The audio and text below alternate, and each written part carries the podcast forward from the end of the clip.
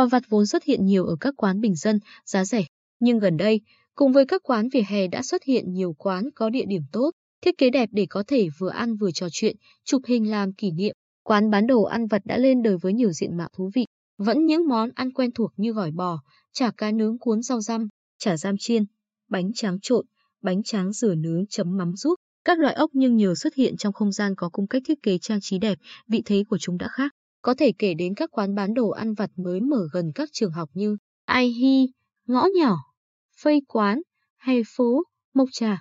Nhu cầu của khách hàng ngày càng đa dạng, kinh doanh quán bán đồ ăn vặt bỗng nhiên thanh thang và được nhiều người lựa chọn đầu tư.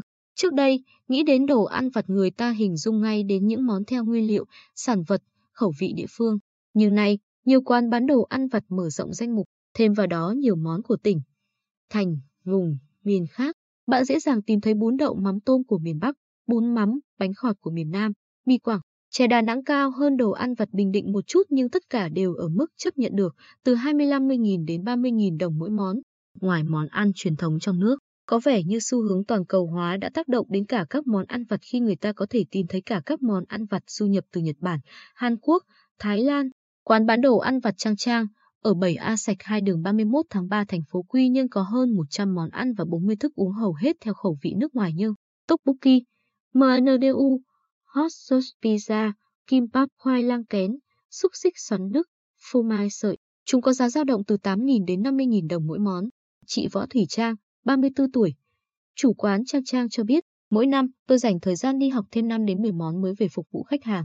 Tất cả các món ăn tôi bỏ tiền ra để học chế biến đều phải đáp ứng nhiều yêu cầu mà đầu tiên phải là mang hương vị cực riêng, gần như không thể tìm thấy ở nơi khác. Có vậy mới đủ sức thu hút khách. Tôi cho livestream trên mạng xã hội toàn bộ các công đoạn chế biến đồ ăn để khách hàng yên tâm.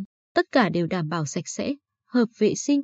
Một số quán ăn vặt lên đời khi kết hợp bán một số thức uống hấp dẫn như Fashion, Bụi Phố, Cộng, La Ca.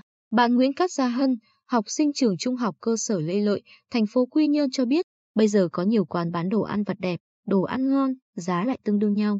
Đám trẻ tụi em giờ hay tổ chức sinh nhật, gặp gỡ bạn bè tại những quán có không gian đẹp, trang trí lạ mắt để có thể vừa ăn, vừa trò chuyện, lại còn chụp hình làm kỷ niệm. Ngoài thưởng thức món ăn trực tiếp tại quán, khách hàng còn có thể đặt hàng qua kênh bán đồ ăn vặt như các phần mềm, app chuyên về ăn vặt như Foodie, qua trang mạng xã hội của quán.